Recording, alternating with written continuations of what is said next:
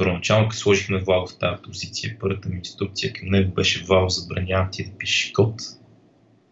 И, и той не че е спрял, продължава да намира начини да пише код. Ах, малкият му мръсник измъква са. Да, и от време на време, оф, защо имам толкова много работа? Може би, защото пише код, иска да си менеджера на време.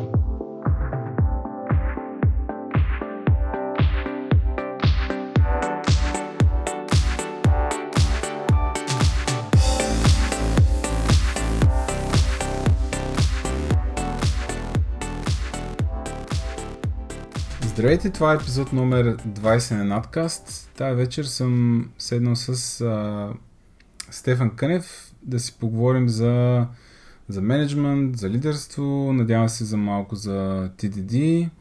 А, добър вечер, Стефан. Добър вечер, Краси. А, и за много години нашите слушатели, понеже това е а, първи епизод за две хиляди и деветнайсета. Много несериозно от моя страна.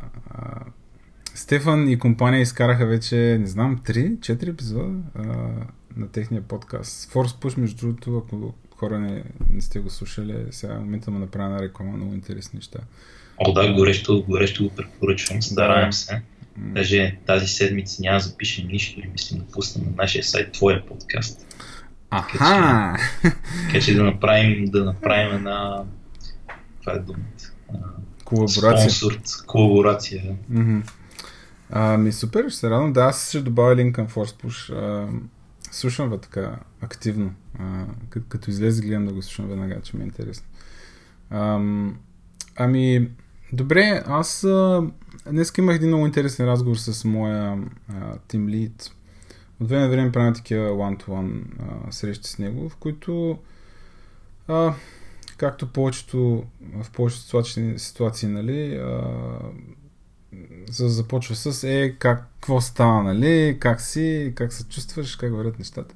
Обаче този път беше малко по-различно. А, така получих един много интересен фидбек от него, а, който така ми се ще да, да поразнищим.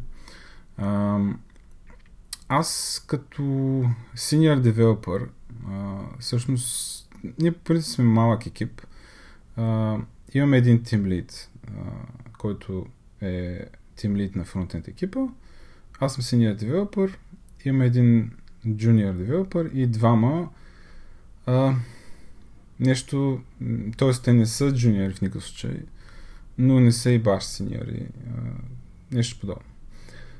И а, това, което а, разбрах днеска от него е, че той, нали, като team lead, а, всъщност, нека да почнем от там. А, какво според да трябва да прави един team lead? Това, което а, примерно аз виждам в него е, че той се опитва да, да развива а, всеки един от нас. И, и, и това е много, много интересно, че има супер различен подход към, към всеки различен девелопер. Нали? Примерно по-джуниор девелоперите се опитват да а, да ги научи на неща като дизайн паттерни и така нататък, нали, да виждат неща в кода. Senior девелоперите по, по, по към, да кажем, архитектурна гледна точка, да, а, да имат такъв а, ownership а, на някакви неща. Мене има бута, аз така си мисля, той, той направя шега с това, нали, опитва се да ме направи мен team lead, а, за да няма той никаква работа. Uh, Та мен има бута към по-така менеджерска, лидерска роля. Uh, та... Да, какво, примерно във вашата компания Team Lead, какво прави? Какво, каква му е функцията? Значи, първо да ти кажа, че това не ми звучи като чега. Моята цел също е да направя така, че аз да нямам никаква работа. А, така да. Uh, като, нали, голямата борба е кое се движи повече, кое се движи по-бързо. Процес, който аз правя така, че да нямам никаква работа. Или процес, който се проявява нова работа. За момента я губя тази битка, но се надявам да има малко светлина в края на тунела. Оттам нататък а, вече много зависи каква е менеджмент ролята в организацията, която имаш. И дали тим лида е по-скоро менеджер или е по-скоро технически лид. Нали? Реалността е, че са обикновено някакви две обикновено е нещо по спектъра между двете неща. Но а, сега ще се опитам да не ти отговарям за нашата организация, ще се опитам да ти говоря генерално, ще се опитам да ти говоря каква е работата на менеджер. И както аз виждам нещата, работата на менеджмента е да постигне някакви резултати. Като това, като това не значи да постигне резултати на всяка цена, а, нито значи да приоритизира краткосрочно пред дългосрочно. Нали, не значи, дай сега тук ще се морим като не един месец и нищо няма да научим и ще вкараме много техникал дет. Мога да значи това в някои ситуации в интерес на истината, но целта е да продуцира резултати, да прави неща в фирмата, които се случват. И оттам нататък тим лидът ти, както си го представям аз в този случай, е и менеджер. Така че за мен това е една изцяло менеджерска работа. И опира до това да накараш нещата да се случват. И оттам нататък вече всичко са детайли. В труда на имаме едни по-джуниор хора, които са много потенциални, само че имат проблеми тук и тук и тук. Искам да работя с тях, да ги накарам да са по-добри в тия неща. Да са по-самостоятелни, така че да постигат резултати сами без мен. Да. Um... Ами, интересно, той м- от тая година, от началото на тая година, всъщност а, вкарахме един а, подход. А, имаме някакви objectives, key objectives. О, да. О К Р, много добре. О К Р, да. А, да, до сега нямахме подобни а, цели, а сега обаче трябваше, нали, всеки а, на ниво а, компания, на ниво екип и съответно индивидуални, нали, цели да си поставят. А, и сега за първ път го видях такава роля, всъщност да гоним а, нали, тия цели, които сме си дефинирали примерно в началото на тримесечето. А, и така го виждам да...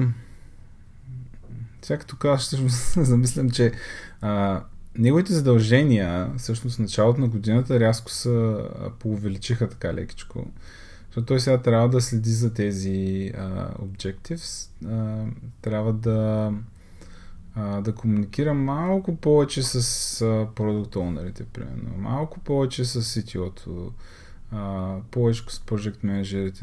А, сякаш а, не му остава много време да лидва, по-скоро май, както казваш, май менажира. Та да, виждам всъщност защо може би се опитват да делегира някакви неща към мен, а, за да има повече време за останат неща. Сега, да.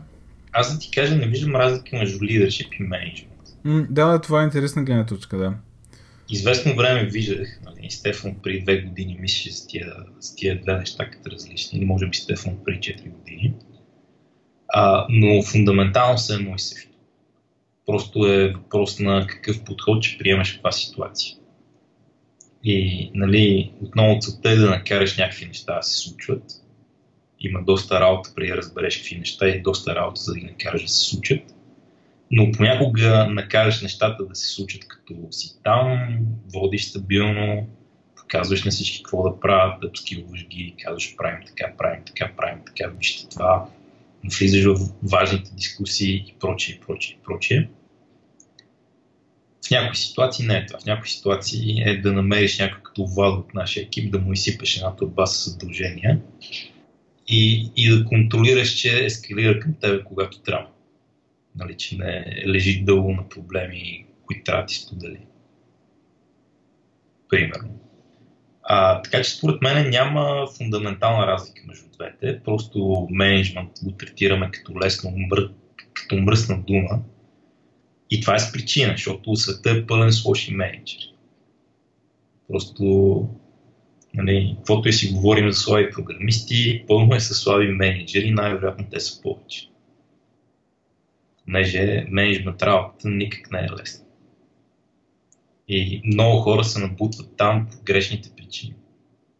Аз, поне на мен това ми е много трудно. Да, да преценя в момента, в който а, трябва да да оставя хората да свършат нещо сами, въпреки че знам, че нали, може да го а, а, може да не се справят много добре.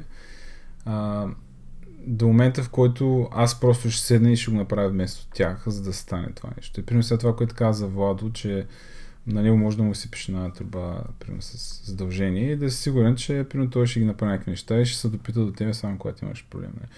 А, аз това сега на този етап ми, ще ми е доста трудно да го направя най-вероятно, защото като имам някаква задача нещо да се случи а, и като знам, че човека няма да се справи, примерно. А, но, но то може би при тебе не е, не е такава ситуацията. Ти може би знаеш, че ще, ще се справи всъщност. А... Никога, никога не знаеш дали някой, дори ти самия ще се справиш. Ще се справи. Винаги е въпрос на трябва да видим какво ще стане. Интересно. Е, колкото повече си мисля за тези неща, толкова по, а, а, толкова по-внимателен взема да ставам във всяка една ситуация. Все си мисля, че трябва да реагирам по някакъв а, различен начин. Примерно, а, днеска пейрвах с junior девелопера. И а, сега понеже това, което правим с него е важно. А, нужно ни е за релиза, примерно, другата седмица. Сега знам, че имам много добър шанс да, да го науча някакви неща, защото това, което правим е, има поле за много а, да го фана в нещо, което не знае, нали? Да, да, наистина да му покажа на практика как става. Обаче в същото време а, м- не искам пък и да си рискувам а, да рискувам нали, целта си, а, която имам поставена, че трябва другата седмица това нещо да излезе. Нали? А, и аз това, което направих, сега не знам дали е правилно. А, а, седнах тази сутрин за един час, очатках целият таск. Нали? В един бранч, обаче не му казвам, че съм го направил. И сега ще го моткам до края на седмицата, да перваме заедно от време на време, а, да видим а, да видим какво ще стане. Нали? А, правя си някакви такива тип застраховки. В смисъл, а, като делегираш нещо, а, да го делегираш с цел човека да, да се развие до някаква степен, обаче същото време да, да имаш някакъв бекъп план. А, прави го, ама не го прави като тебе. Ако мога да седна и да свърша работата за един час, ще отложа максимално времето, в което инвестирам това един час. Например, представи си, че сега сядам с някой junior developer, искаме да направим нещо заедно. Искам да го науча на нещо. И тук имам отвъд това седна и си го направим два различни подхода.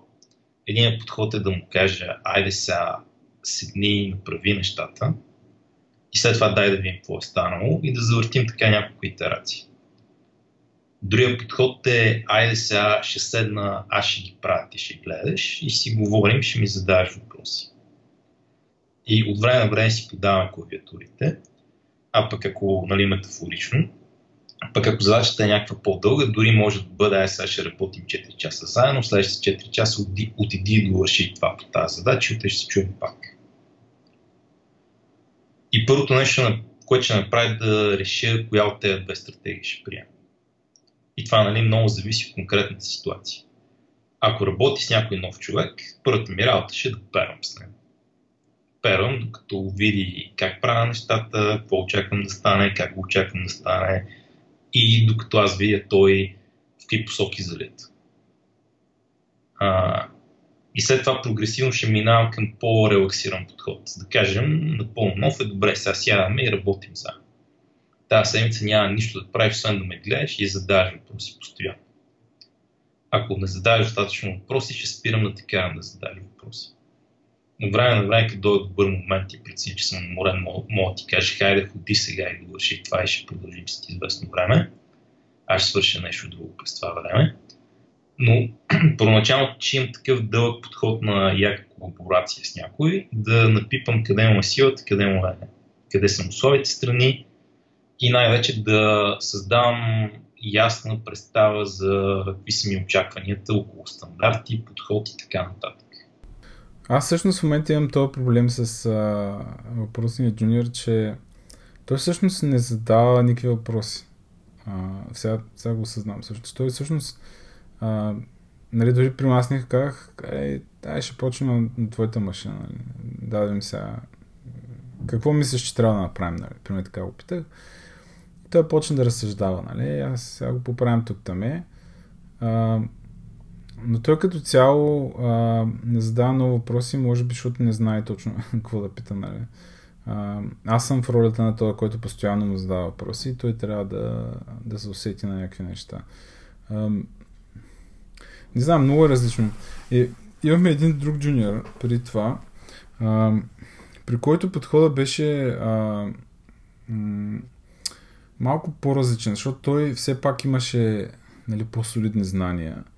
Uh, много е странно, когато uh, усетиш, че той е разбрал нещо, а всъщност примерно след, да кажем, два-три дена същото нещо допуска същите грешки. Е, ние имахме този проблем с него, че той правеше едни същи грешки постоянно. Нали? И пробвахме какво ли не е всъщност. А, и в крайна сметка той а, си замина, на човека отиде да работи в друга компания. Но така и не успяхме да се преборим. Нали? Ние сме си говорили с нашия тимлид точно за това, че Uh, въпросният човек продължава да прави ни същи грешки, но не са постоянно. Uh, макар да сме говорили много за, за такива неща. Ти, примерно сега, а, а, а, ако имаш такъв а, човек, какъв би, би ти бил подхода към, а, към него? Ми, първо бих искал да разбереш, що прави ни същи грешки, защото това е малко странно. Значи, така при няколко месеца ме запознах с един менеджмент модел, който много ми хареса, който е а, кога един човек не се справя с работата си. Има три компонента тук. А, компетентност, мотивация и ясни очаквания. В общи линии моделът твърдеше, че ако някой не се справя с работата си, винаги едно от тези три неща, две от тези три неща или три от тези три неща. Но не мога да е нищо друго. Или не знае как да го направи, или знае как да го направи, но не е мотивиран да го направи, или може да ги има и тия две неща, но за него няма ясни очаквания какво трябва да направи. Така че първата ми цел е да разбера в кой от трите сегмента се крие проблем. Дали не са ясно поставени очакванията около не го правим така, правим така и тук правиш грешка. Дали той няма уменията да го направи или дали той няма мотивацията. При вас каква беше ситуацията? Ами, аз ще кажа грешката каква е и, а, и оттам може би ще, а, ще продължим. Грешката му беше, че а, когато пусна някакъв пиар, а, обикновено има, нали, коментари по пиара, но а, той е в процеса на управяне на, на въпросните а, коментари, нали, прави примерно няколко къмита. Обаче колкото повече а, време минава и пиара му, колкото е повече отворен, а, той а, вижда се в него някаква нервност постоянно, за това, че не може да деливърне нещо бързо. И понеже пиара му не е затворен и продължава да бъде отворен при ден-два, а, той не може да каже, че се чувства обиден, но някакси започва да се изнерви и започва да, да ръшва всичко. И оттам вече всичко, са, всичко започва да става още по-зле, защото той почва да прави по-дребни грешици. И примерно така се получава, че един пиар за нещо много малко, всъщност продължава да седи отворен много дълго време, защото той в желанието си да го приключи много бързо, продължава да прави някакви други грешки, пък в крайна сметка, нали, не, не мога да го пуснем това нещо. Дали защото не работи, дали защото не е пълно, примерно. И много пъти сме го говорили, нали, аз, аз, дори, аз самия два пъти съм, съм говорил с него на тази тема, съм му казал, човек, успокой се, нали, сега, няма проблем, ще ги, ще ги правим нещата, нали. И той, давай, давай, ама вие само, нали, пушбеквате тук постоянно, а, аз искам да го затворя, защото имам други задачи, нали, и в един момент той се чувства някакъв а, притрупан с неща, които трябва да правиш, защото пък, нали, като имаш някакви задачи, като се завлача на нещо, нали. Не знам, може би е някакъв вид на, на това, че не мога да приема критика, може би, не знам. Или, или това, или не е станало достатъчно ясно каква е ролята на процеса. Между другото и ние сме го яли това а, доста пъти с различни хора. Някои хора просто искат да се чувстват много бързи, докато девелопват, и нашия Code review процес не непременно им позволява. И за някои хора това е showstopper и fair enough showstopper за тях. Не искам да оперират много бързо и стартъпи, че искате. Това е супер, ама не искаме да имаме maintainable код. И нали, не, не винаги сработва схемата, не винаги се окейства.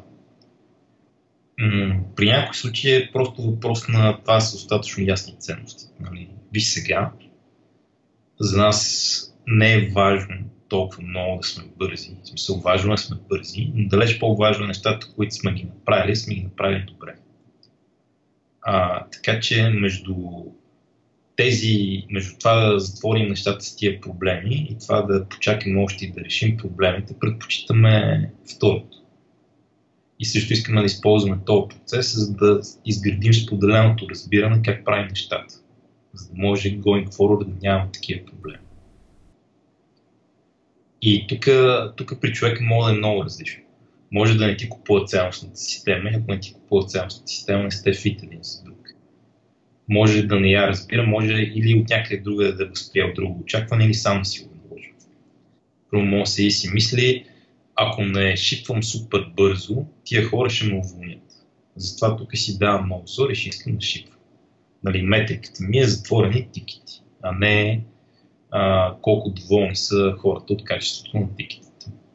Примерно. И оттам нататък, да. нататък вече много зависи, зависи от спецификите.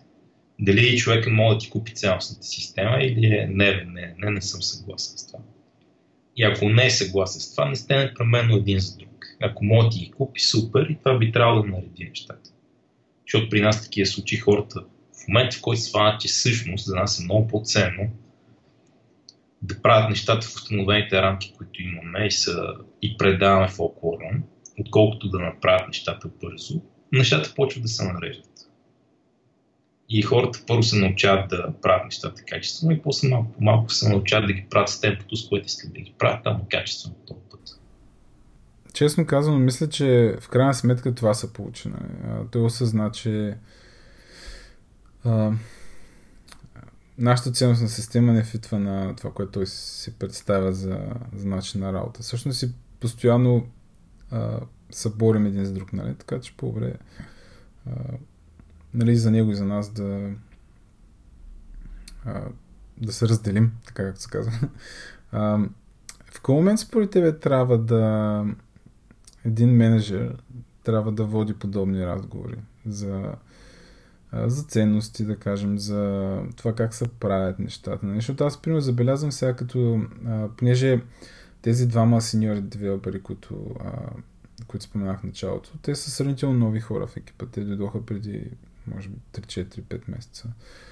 А, и, и ми е много интересно той като team lead а, как е подходил към тях в началото. В смисъл дали, а, дали ме скочил в началото с, а, с тези а, ценностни системи да, да обяснява каква е културата, нали, как.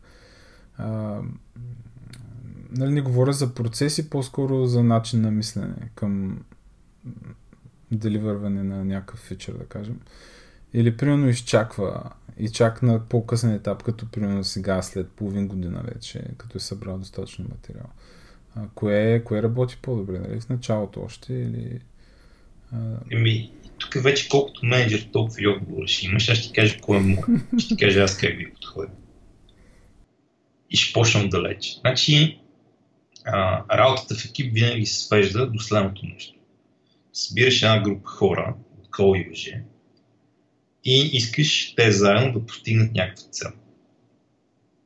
И това да събереш пет човека на една страница към една и съща цел с едни и същи пособи е мега сложна задача. Ма супер сложна задача. Понякога си подбрал хора, които успяват да се самоорганизират. Това изисква доста късмет и определен сетап. Примерно, изисква всички да правите продукт, който всички разбирате много добре, защото е простичък. Изисква и всички да а, следвате едни и същи методологии, които са доволно стандартни и сте ги научили независимо по горе-долу един и същи начин. Примерно, така беше в Rails едно време, когато Rails още беше малък, имаше криволява един начин да се правят нещата. И като правиш нещо, просто хората успяха да се самоорганизират лесно. Понеже така пишем Rails, това е продукта, който правим и оттам нататък разминаванията са малки. Но колкото по-комплексна почне става ситуацията, толкова по-трудно става този момент да сме на една страница. И менеджерската работа е да се увери, че това нещо се случва. И това уверяване не става с един пеп толк в началото на проекта, или не става като кажеш едно нещо отведнъж. Става в общи линии, като повтаряш едни и същи неща, докато не се умориш, и след това продължиш да ги повтаряш, докато накрая всички не ги разберат. А, така че моят стил би бил първоначално максимално рано с всеки един човек, който влезе в цялата работа, да боря тия ценности, докато не съм убеден, че много добре ги разбира. И че не ги спазва, а, когато не гледам към него. И нали, разбира се, този процес ще го направя по начин, по който те могат да чаленджат тия ценности.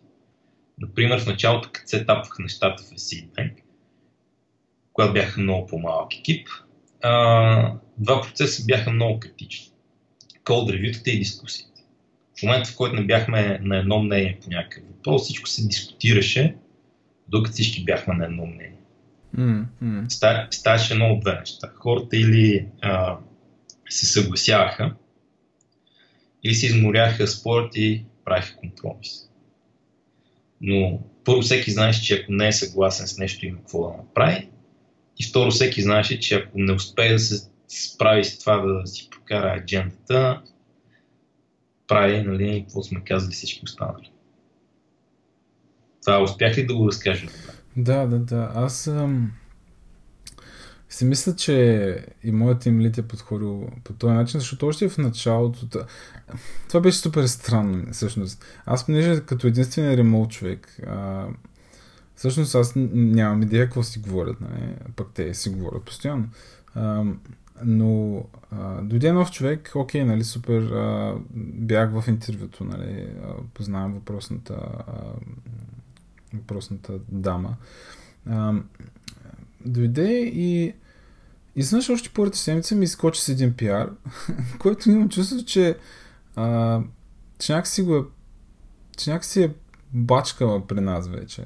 И, и, или аз си помислих, това е някакво съвпадение, защото начинът, по който го беше, а, по който го беше а, формирал, въобще как изглеждаше кода, а, и доста смело беше от, от нейна страна всъщност. А, а, нали, аз много се кефя, че и двете ни нови попълнения са всъщност супер смели а, девелопери, които смели от гледна точка на това, че правят промени по неща, които а, дори и аз понякога така малко с едно на ум съм, когато ги пипам, нали. А, те така скочиха в дълбокото.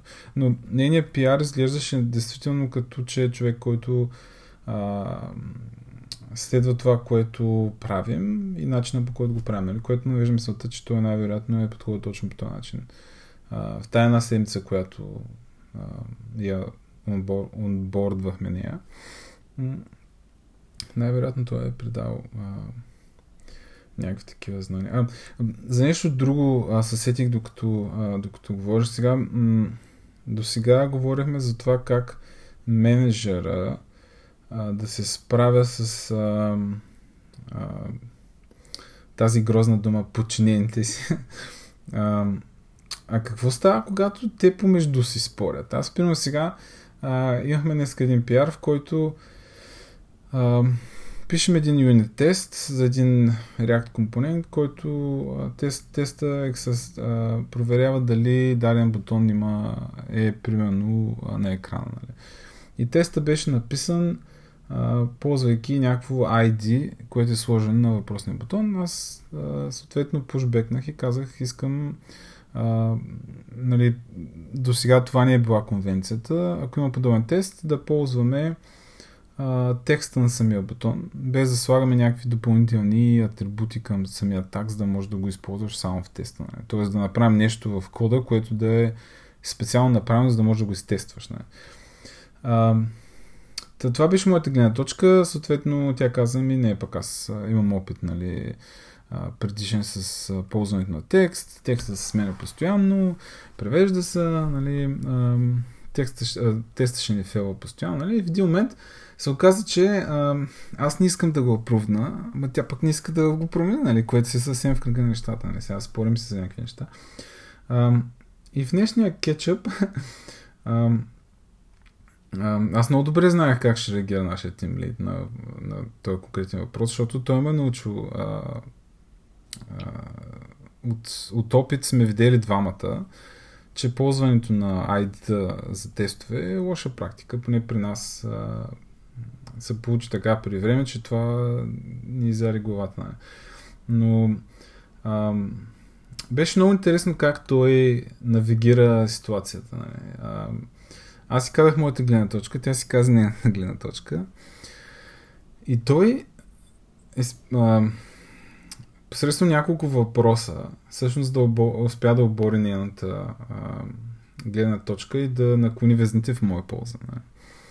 А, и това винаги ми било много интересно как успява да го, а, да го правиш, от аз а, съвсем не искам да стигам до него, нали, за решението на някакъв проблем. Аз искам да го разреша още на ниво Code review. Нали? В смисъл да успея да с а, доводи да, а, да убедя, нали? Обаче за сега явно не мога да го правя много добре.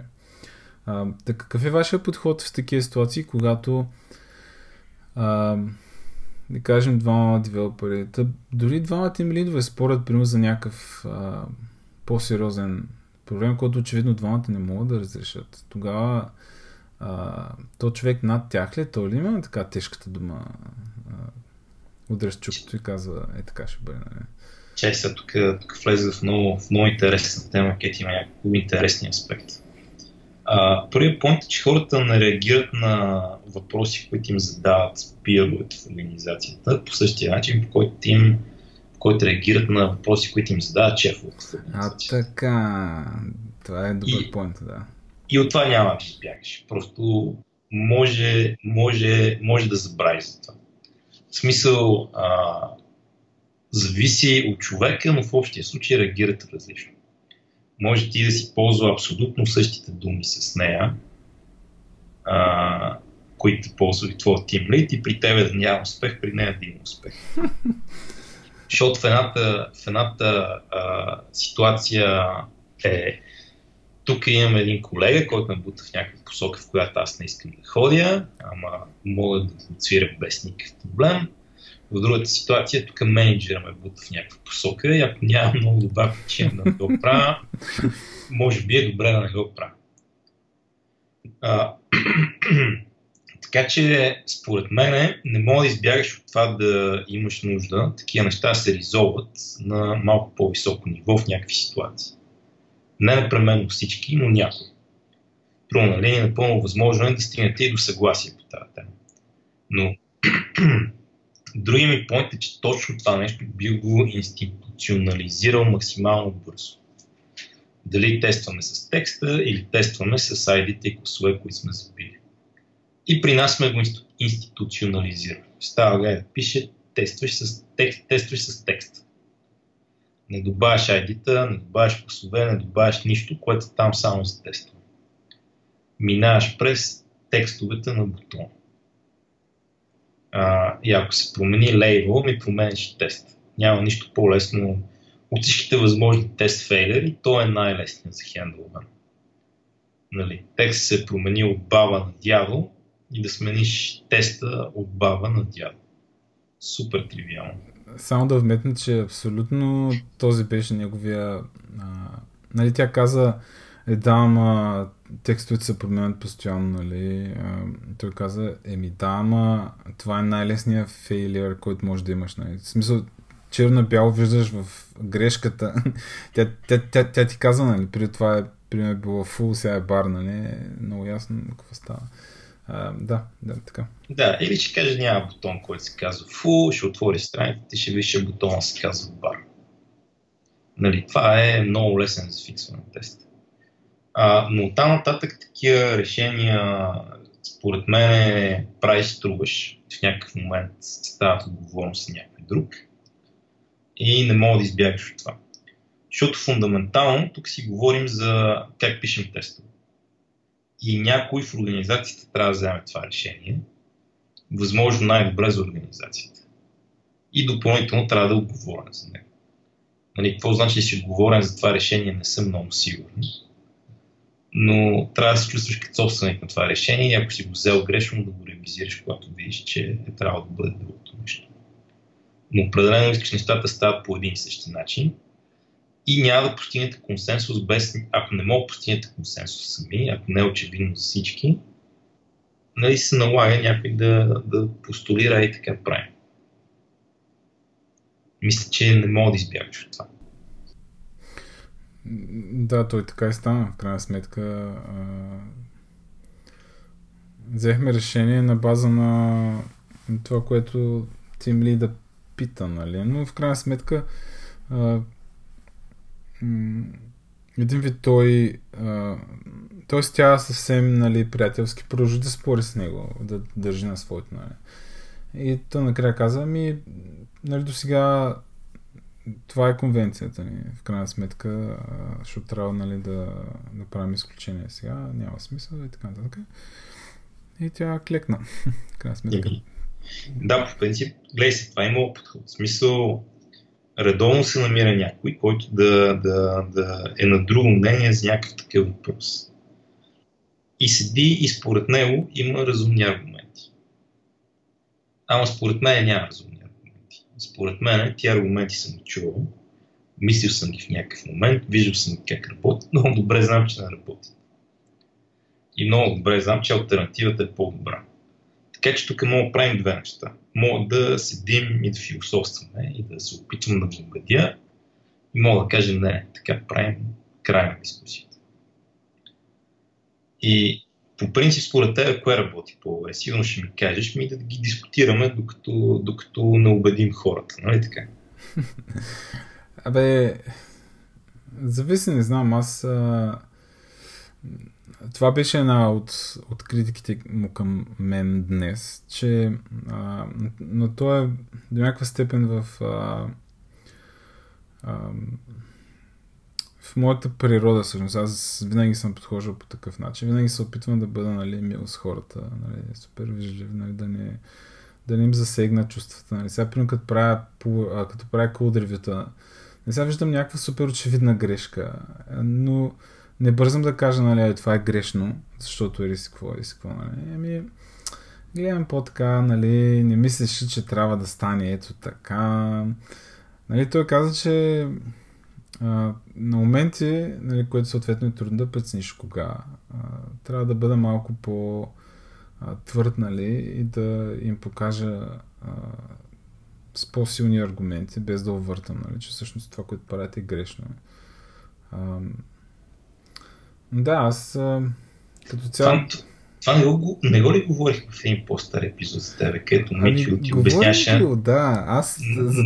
надълго и широко, както обича да убеждава хората, и аз ти обяснявах, че това трябва да е съзнателно взето решение.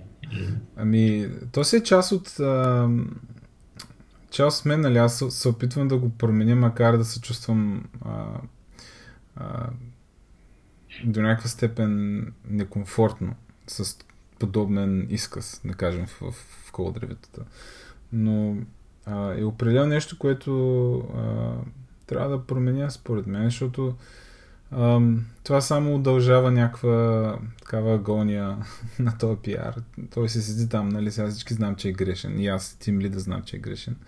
Ама то, той между тук забелязвам напоследък, че с някакви неща, които не са супер критикал, а, минава през pull request-а. Виждам, че така пускай на две коментарища, което означава, че минава, вижда моите коментари, обаче нищо не ми казва. И такъв ме оставя малко да си блъскам главата там, нали? Да види най-вероятно как, а, как се справям. А, та... Да. М- какво ще да казвам? Чай сега, чай сега, чай сега ти кажа какво ще да казвам. Всичко се върти около това, че се ти да постигнеш някакъв резултат. Спрямо тази работа, която има в поле, кое да бъде мръжната и да я напредъкши. И оттам нататък всичко има две много важни промени. времето, което ще ми струва да направя, и усилията. И ти като менеджер нито имаш неограничено време, нито имаш неограничена стамина. Какво имам преди по това? Да кажем, мога да отделиш четири часа и след тия четири часа ще се чувстваш добре а, и ще успял да убедиш другата страна, че трябва да го прави по друг начин. В деня има точно два слота по четири часа. Ако на ден имаш да правиш нещо повече от две такива дискусии, ако имаш поне две такива дискусии, не можеш да свършиш нищо останало. Ако имаш една такава дискусия на ден, работиш на половината си капацитет.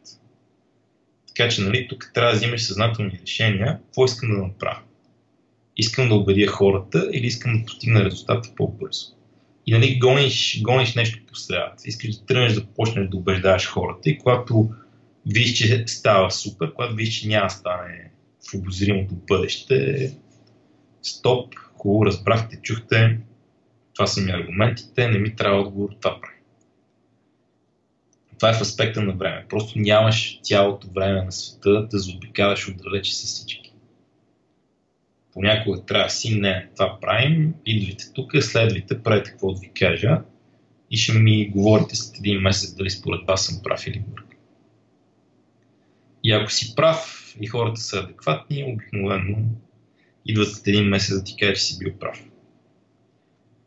А, и другия point е point с усилия. Примерно, имал съм някакви колеги, където, да кажем, знам, че ако прекарам един час с тях, а, мога да ги убедя, обаче това е един изключително мъчителен и неприятен за мен час. И нали, тук може би има някакви други проблеми, а, в които не искам да задълбавам, но сега въпросът е какво ще избера да правя, да инвестирам този час в а, това да правя нещо много неприятно за мен или просто ще отсека, не, не, ей това прави. Така че point е баланс, point е баланс между двете. Нали, а, даже си мисля, че и тази метафора ти я бях дал предния път, а може и вече си го образявам. Нали, какво става, като тръгнеш да учиш сноуборд или ски? А, като, като учителя е там на писта, той не не ти задава въпроси, не те пита как мислиш сега, тук трябва да се наведеш или трябва да си изправен или трябва да си там ти тежестта или тук трябва да ти тежестта. Каза ти не, преди това, не ми се обяснявай, преди това докато не излезе. А, така че част от менторинга е нещо такова. Не казвам, че е само такова, но казвам, че е инструмент, който трябва да ползваш, особено ако ти е непривичен. Да, аз... Според мен, в моята ситуация трудното е, че аз а, съм поставен в, а, в рамките на ментор, който трябва да менторира хора, които чисто технически са... А, ай, мога да кажа, на почти същото ниво като моето. А, и те са хора с опит и те идват от а, нали, компании, където не са са били на някаква така сеньор позиция. Но поради това, че аз имам много по-голям контекст от тях, понеже работя отдавна в компанията. И имам а, много по-добре съм адопнал ценностната система на Team Lead-а, който а, очевидно, бъдейки Team Lead толкова време и показвайки някакви резултати, нали, очевидно нещата се получава, значи ценностната му система е окей. Okay. Та заради това аз трябва да менажирам хора, които а, малко или много всъщност имат доста а, технически опит. И всякакви такива спорове за имплементация на нещо а, винаги са много трудни, поне за мен, защото а, не съм, аз самия не мога да убедя себе си, че това, което казвам, е сто процента така, защото нали, това, което те са написали, не е грешно в никакъв случай. То е също на ниво. Просто не са aligned с това, което аз си мога Team Lead, мислим. Но... Да, друго, друго нещо, което успя а, да ме научи, смея да кажа, моят Team Lead и го правя от известно време в Code Review-тата, е да хващам... М- а, а, такива концептуални грешки много в зародиш. Не. Това а, в началото на годината си го поставих като обектив, да, да го подобря. И така, последните няколко пиара, не последните няколко пиара, последните няколко месеца, може би, а, почвам така Code review-то си по по-различен начин. А, да гледам по-на... Опитвам се да видя цялата картинка, всъщност, което а, при мен беше, беше доста трудно. Не знам при вас... А, аз нямам идея какъв е кодбейса. Подозирам, че е доста голям, има доста легаси. Така си ми казвал, че по принцип имате доста легаси. Голям е, има легаси. Да. А, каква роля играе контекста в цялата тая работа? А, тоест, ам, възможно ли е човек, team lead, без а, много голям контекст да се справя с тая роля на team lead? О, много зависи колко е добър. Ако е много добър, ще се справи. Ако не е много, много, много добър, ще му е трудно. В смисъл, както винаги контекстът е цар. И при нас има две предизвикателства. Първо, да разбереш какви са ни ценностите от към писане на код. Защото гледайки кода не мога да разбереш съвсем. Понеже има доста легаси, има и доста неща, които са на осемдесет процента там, не на сто процента там. Така че, нали, кода не е идеалният пример за това как пишем код. Има добро споделено разбиране между хората, които са по-отдавна как искаме да пишем код. И оттам нататък това искаме да го наложим навсякъде максимално бързо. А, втория пойнт е контекст. Продуктът ни е комплексен. Просто комплексен. В смисъл, като влезеш и тренеш да се запознаеш с него, много лесно е да не го разбереш правилно. Има много неща, които а, просто отнеят на хората месеци. Имаме някакви хора, деца още добри програмисти, три месеца вътре не могат да сванат защо нещо направено едикаси. Понеже продуктът ни е комплексен. И не са отделили времето да разберат домейн, което между другото не е лесна задача. Нали, не е като кода да е супер подреден и да ти крещи домейна. И не е като про- продукта да е нещо, което ти разбираш, понеже не си счетоводител. Или клиент на счетоводител. А, така че тия две неща са много трудни и много важни. И понякога пък има сили, които се движат в обратната посока. Имаме доста легаси. Някой е свършил нещо, не е направил две-три неща идеално. Какво правиш? Обаждаш ли се на Code review или не? Или ги оставиш да минат? И пак много зависи от контекста. Първо днеска гледах два отделни pull request-а и в един случай имаха горе-долу сходни грешки. И в един случай грешките бяха в а, нещо ново, което някой нов член на екипа прави. А, в другия случай бяха в някакво легаси, къде знаеш, че някой по-стар член на екипа а, просто взима шорткати. И какво ми беше решението? Оставих стария член на екипа си взима квицистки шорткати и одобрих този pull request. На другия pull request казах не. Тук има недокладени неща, има неща, които трябва да се отработят. Защото това е нов член на екипа и този нов член на екипа трябва да се научи, че ценността е тези неща, а не а, дай да свършим работата бързо на всяка цена. Защото в момента, в който отида и кажа дай да свършим работата бързо на всяка цена, за мен е важно качеството, което ще получа, да бъде окей, okay, а не да бъде в тръстиката. Разбираш ли ме тук? Да, до после... А, е винаги подобни... А, подобни решения от това на... Нали, предполагам за всички ясно, че като претрупаш нещо, нали, претрупаш нещо, ще резултат няма да е, няма да е много добър, но... А, ние всъщност... А, това се случва може би два или три пъти, може би три пъти. Аз поне сега на първо четене за това сещам. Моменти, в които а, сме правили доста голям компромис с, а, с начина, по който пишем код. Само и само да мога да шипнем нещо, защото било важно. Но после винаги, нали, ця, имаме си там един епик, който влиза в следващия спринт, не трябва да се предвиди. В смисъл, гледаме да ги изчистим тия неща възможно най-бързо. Ами добре, аз виждам, че Почти зафорихме един час. Искам накрая един, а, един такъв въпрос, който а, ми е интересно да чуя какво мислиш. А, имаш ли някакви така на, на първо четене, какво ти сетиш?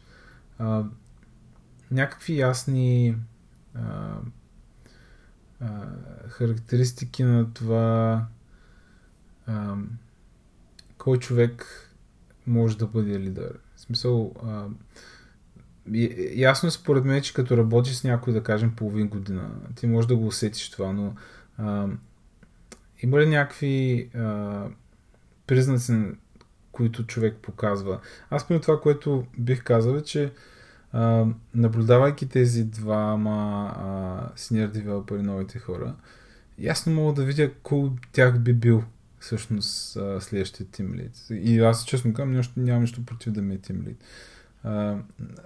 Основно защото аз за мене си съм разбрал, че и това съм го говорил с а, с нашото си ти о, че а, бъдейки единствен ремоут човек в компания, която не е напълно ремоут, аз няма как да бъда, за съжаление, мое голямо тим лид, защото съм ремоут и не мога да имам такъв контекст, какъвто имате, но това е друга тема. А, но мога да видя как той а, има изключително силно чувство за ownership на неща. Мисля, а, не че нали ние другите се скатаваме покрай него, но той някакси а, успява добре да прецени а, кое може да поеме и като го поеме, си го държи, си го води, а, гони си хората за въпрос, нали, ако трябва нещо. А, има наистина такъв екстрим ownership, който според мен е типичен за, за лидерите точно. Имаш ли нещо такова, което забелязваш хората? Mm, не непременно. В смисъл, бих се съгласил с тебе за силния ownership, но бих ти казал, че това не си личи преди си работиш с някакви шест месеца. О, да, да. Определено, ако, да ако, ако искаш да прецениш някой дали ще бъде добър менеджер, а, просто нямаш никакъв шанс на пробен период. И това е. Това е тъжната история там. Целият интервю процес, колкото и да е дълъг и комплексен и прочие, може, може да ти каже дали има, има смисъл да пробваш с този човек. Сега, нали, може да си Google и да имаш супер много данни и да направиш някакъв data science и machine learning и си говориш на въпроса. Ако те успяват с това супер и еволата, просто за по-малки организации е доста трудно да стигнеш от там. И оттам нататък, оттам нататък малко зависи, защото различните ситуации изискват различен менеджмент. Някои искат много ownership. Някои искат други качества. Някои искат много добра комуникация. А, някои искат много добра дисциплина. Някои искат а, комбинация от тези неща. И наистина много зависи. И това ще ти кажа, че съм виждал хора, които не очаквах, не съм очаквал да са супер добри менеджери слеш лидери да бъдат. И съм виждал хора, които на хартия много добре изглеждат и като работиш малко с тях си what the fuck. Какъв този индианец и откъде сме го намерили и защо още го държим. А, тук не говоря за молки. а, така че, така че не, не непременно има някакво такова лесно нещо. Поне така си мисля. Сега, а, може да не съм седнал и да не съм опитал да си структурирам нещата в главата. Ownership е много важен, но съм виждал много хора, които могат да омнат, ама не могат да играят добре в екип. Които са супер добри да омнат, но а, отговора на въпроса им как го правим е всеки който както си иска. Което нали, не е начин да постигнеш нещо в екип. А, виждал съм и хора, които са много добри в комуникацията и са малко по-слаби от към ownership-а и това може да се поема от хора, които са под тях. Така че много контекстно зависи. В общи линии няма такова нещо като перфектния менеджер в някаква ситуация. И всичко е въпрос на това, като сложиш някой там, как ще интерактне той или тя с екипа и какви силни страни ще, ще вкара и как слабите и или му страни ще бъдат компенсирани от екипа отдолу. Така че, така че не, не непременно бих търсил едно нещо. А, бих търсил някои много такива а, споделени неща. Първо бих търсил да е ясен и директен комуникатор. Нали, бих търсил да мога да се разбира с хората. Като това нямам пред да е най-дипломатичният човек на света, но имам пред да мога да се разбира с хората. Хората да могат да са на една страница с него. Като всреща да не са оф топ, що пак тръгна да ми говори някакви глупости, какво ме занимава, не мога да се разкара от тук и си свършим работата без него. А, бих търсил ownership, бих, тър... бих търсил и разбиране на областта, понеже нали, и моята философия е, че не мога да менеджираш никой, ако не разбираш от работата. Освен ако не си някакво много голямо изключение. Примерно, нали, ако си Си И О на голяма организация, определено няма да разбираш от всичко и определено има хора, които се справят добре в това да менеджират, но определено и са много по-голяма рядкост. Нали, аз на свое място не биха си имал част, част от тези хора, които са рядкости. Нали, не биха си, на място, на който и ден не бих имал това съмшен.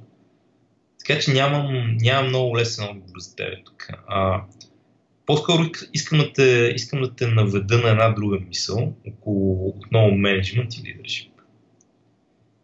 И тя е, че менеджмента или лидершипа е това да накараш нещата да се случват. И това включва да правиш разни други неща по някакъв друг начин. А, и има две неща тук.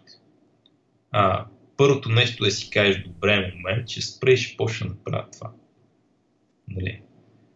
А, ще пиша три пъти по-малко код, пет пъти по-малко код, никакъв код за известно време и се фокусирам върху това да съм менеджер.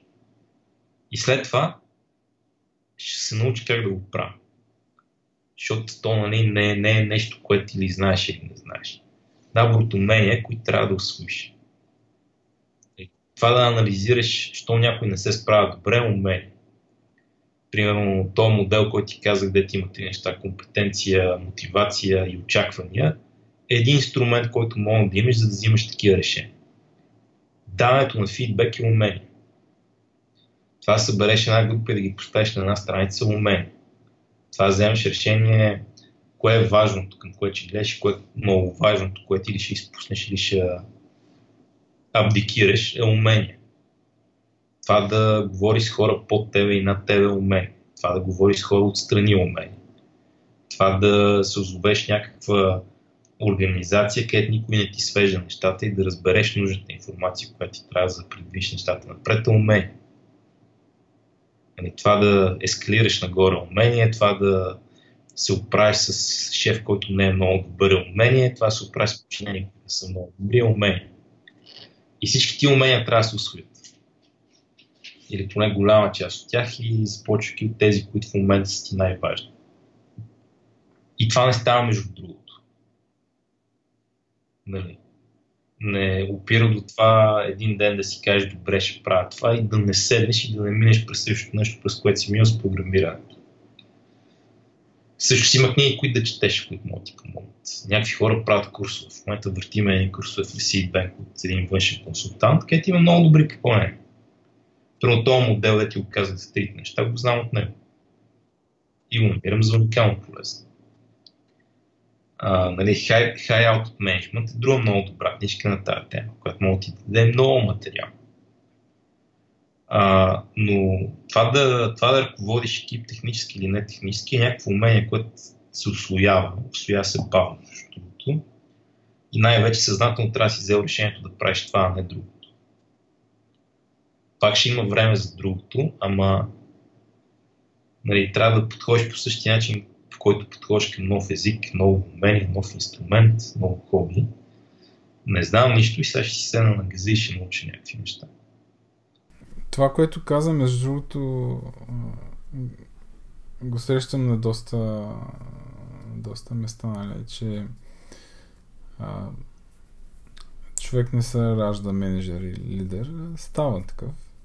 А, това, което каза за да взема това решение, нали, да дедикейт на някакво време в тая посока, а, да реша, нали, съвсем съзнателно да го направя. М- може би това ми е на мен на едно от нещата, че аз това се опитам да го правя между другото, нали, защото а, не знам защо всъщност. Може би, защото ми е по-интересно да пиша код, нали, ми е по-лесно. Нали.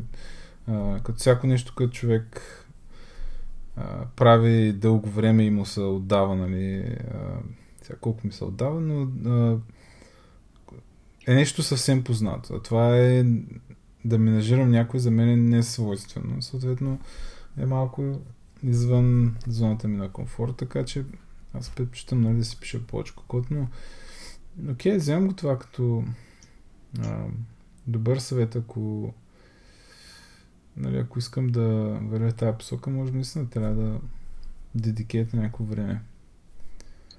Ми да, значи ти в началото ме пита, пишеш ли код още? А, аз ти казах, случва се от време на време, но не ми е приоритет. И не ми е приоритет не, защото съм решил да спра, съм решил да спра с писането на код през живота си, нали? Далеч не съм спрял. Обаче в момента така важното нещо за мен е стана много добър менеджер. И това включва да заеба писането на код в много случаи. Освен, нали, когато не искам да го направя за кеф или когато не искам да го направя за да науча някой на нещо. И да се фокусирам върху другото. Защото, нали, иначе няма стана. Ако прекарвам шест часа или осем часа или шест часа през деня си пишейки код, единственият начин да намеря времето да, да съм добър менеджер е като работя много повече. Което, да. Да, което, което не е скейло. Примерно затова, затова първоначално като сложихме Вал в тази позиция, първата ми инструкция към него беше: Вал, забранявам ти да пишеш код. И, и той не че е спрял, продължава да намира начини да пише код. Ах, малкият му мръсник измъква са. Да, и от време на време, оф, защо имам толкова много работа? Може би, защото пише код, иска да си менеджер на време. Нали, в едното си по-добър от другото, фокусирай се в това, в което си по-слаб. И в някакъв момент, като ти силен и двете, ще си цар. Да, да, много добър съвет това, да. да. Човек, ако иска да бъде добър в нещо, трябва да се посвети малко повече на него. Да, и затова те върна към най-откъде тръгна разговора. Дали ще се презастраховам с а, този джуниор, който ще обучавам, или няма. И отговора ми е няма. Ще съм метна единствено и само да го правя по-добър. И ако знам, че се справя за един час, два часа преди разумното време, в което искам да съм готов, ще му кажа: добре, хубаво, махи се, оставим тук и тогава ще му направим. Даже, даже имах и такъв момент, аз преди две-три седмици правихме нещо на, на, за iOS приложението ни. Там е много интересна ситуацията, защото сме се събрали опитни iOS програмисти и неопитни iOS програмисти. Калоян, който идва от Android, и аз, който идвам от немобилни неща. И се метнахме на една много комплексна задача, която искахме да затворим в рамките на две седмици. И през тия две седмици всеки ден намирах по два до четири часа да работи с тях и да бутам нещата към някаква посока. Защото имаше един доволно комплексен обект ориентиран дизайн да се изкара там. И беше такъв, който не можех да стена си го представя да го напиша. Трябваше да има итерации, просто имаше доста итерации. И около седем дена работихме по този начин. И на осмия ден, когато вече остана малко време, бях: добре, знаете ли какво, махайте се, оставете ме да го добутам. И го добутах. И на деветия ден беше: добре, дайте сега да гледаме фидбек, и на десетия ден можахме да мръжна. Но стратегията ми не беше да седна да измисля всичко сам, да се презастраховам и след това да ги водя стъпка по стъпка. Стратегията ми беше да решаваме проблема заедно. Виждат ме как се боря с него, а, докато още не съм го решил, а не виждат, ме, виждат готовото решение. Дамек, нали, виждат как стигам там, а не докъде съм стигнал. И поинта ми, ако си менеджер, по този начин искаш да пишеш код. Нали. Целта ти не е да шипнеш, целта ти да дадеш възможно най-много на екипа си, така че той, той да може да шипне. Моят проблем конкретно тук беше, че а, всъщност той е същия като това проблем. А, аз, аз самия не знаех въпросната задача как ще стане, защото там мигрираме а, един много тежък а, end-to-end тест suite към а, нова версия на туловете, които използваме, и там, нали, има друго ей пи ай, нали, много неща се променят. Та, аз самия не знаех а, тази миграция за какво става дума, нали. А, те исках да бъда до някаква степен подготвен, да имам някакъв knowledge, който да мога да а, да водя, нали, това перване, защото без него ще да бъде а, в общи линии, да, се и аз да науча в момента какво стана, нали, което всякът се замисля пък не е толкова. А, което е доста полезно. Всъщност да, аз се замисля, че е било доста полезно. В, мо, в моя случай, примерно това, което колегите бяха забелязали, как когато не съм сигурен на къде да подходя, как избирам какво да правя, какво, не избир, какво избирам да не правя. Как примерно не се мятам да напиша всичко, което ми хрумва, и да имам сто грешки в компилатора и да ги оправям после, когато съм готов. Ами как не, решавам един малък проблем, решавам втори малък проблем, решавам трети малък проблем. Искам да направя някакъв транзишън от тук на там, как правя кода много по-лош, да мога да се компилира и след това го изчиствам, така че да е правилното нещо и прочее. Трудно с някакъв момент ще да избухна с добре, тук сега това го написах да работя с конкретни типове, ама ще вкарам generic, защото ми трябват. Как го правя на малки стъпки, а не как променям сигнатурата на едно, два, три класа и след това четири часа го правям грешки на компилатора и се надявам най-накрая резултата да работи. Нали, в, в, в тия малки неща се крие това, на което мога да научиш хората. Защото те, те показват нещата на практика. Нали, много, вижда се много крайен резултат, а не тоест много крайното действие, а не абстрактните принципи, които водят до крайното действие. Нали, едно, едно да ти каже, трябва да работиш на малки стъпки, а, на които винаги се компилираш, и съвсем друго ти го покаже да видиш как става всъщност. М-м. Аз това ще кажа, че при някои хора всъщност ам, ам, при някои хора работи това те да го направят, а при други работи те да гледат как ти го правиш, нали, и тогава варят Uh, варят конкретни изводи. Аз, примерно, при мен е uh, работи този втори вариант. Аз се уча от моят тим лид, като го гледам той как ги прави нещата. Uh, докато, примерно, сега забелязах, че с този джуниор, който днеска работих с него, uh, защото аз преди съм первал много пъти с него, uh, съм пробвал и двата варианта и определено, ако той ги прави, тогава нещата вървят много по-добре.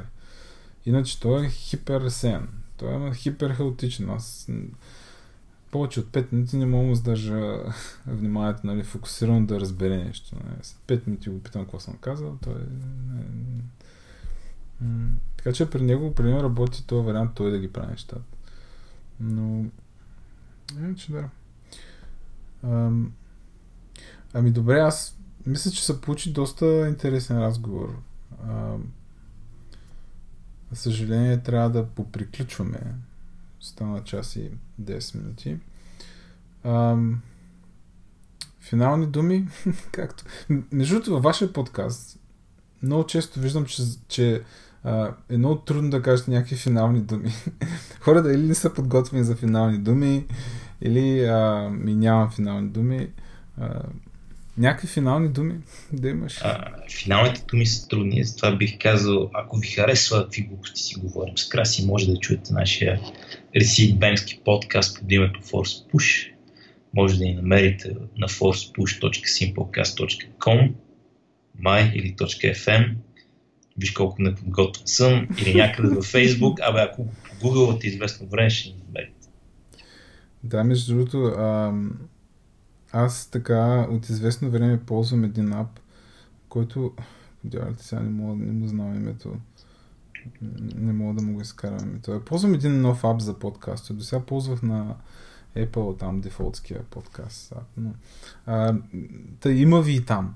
Не знам дали това е автоматично направено или... Май Simple Cast, май се кажеш, не съм сигурен. Има ни, има ни всяки. Да. Да, между, Sim... да. Между Simple Cast и с Миланката, всичко къде трябва да бъде. Mm-hmm. Та, да, ако, ако ви се слушат подобни а... високоинтелектуални разговори... О, не дей. Слушайте а... Force Push. Ами добре, а... лек ден, лека вечер на драгия слушател. Чао от мен. Лека сутрин. Чао, чао.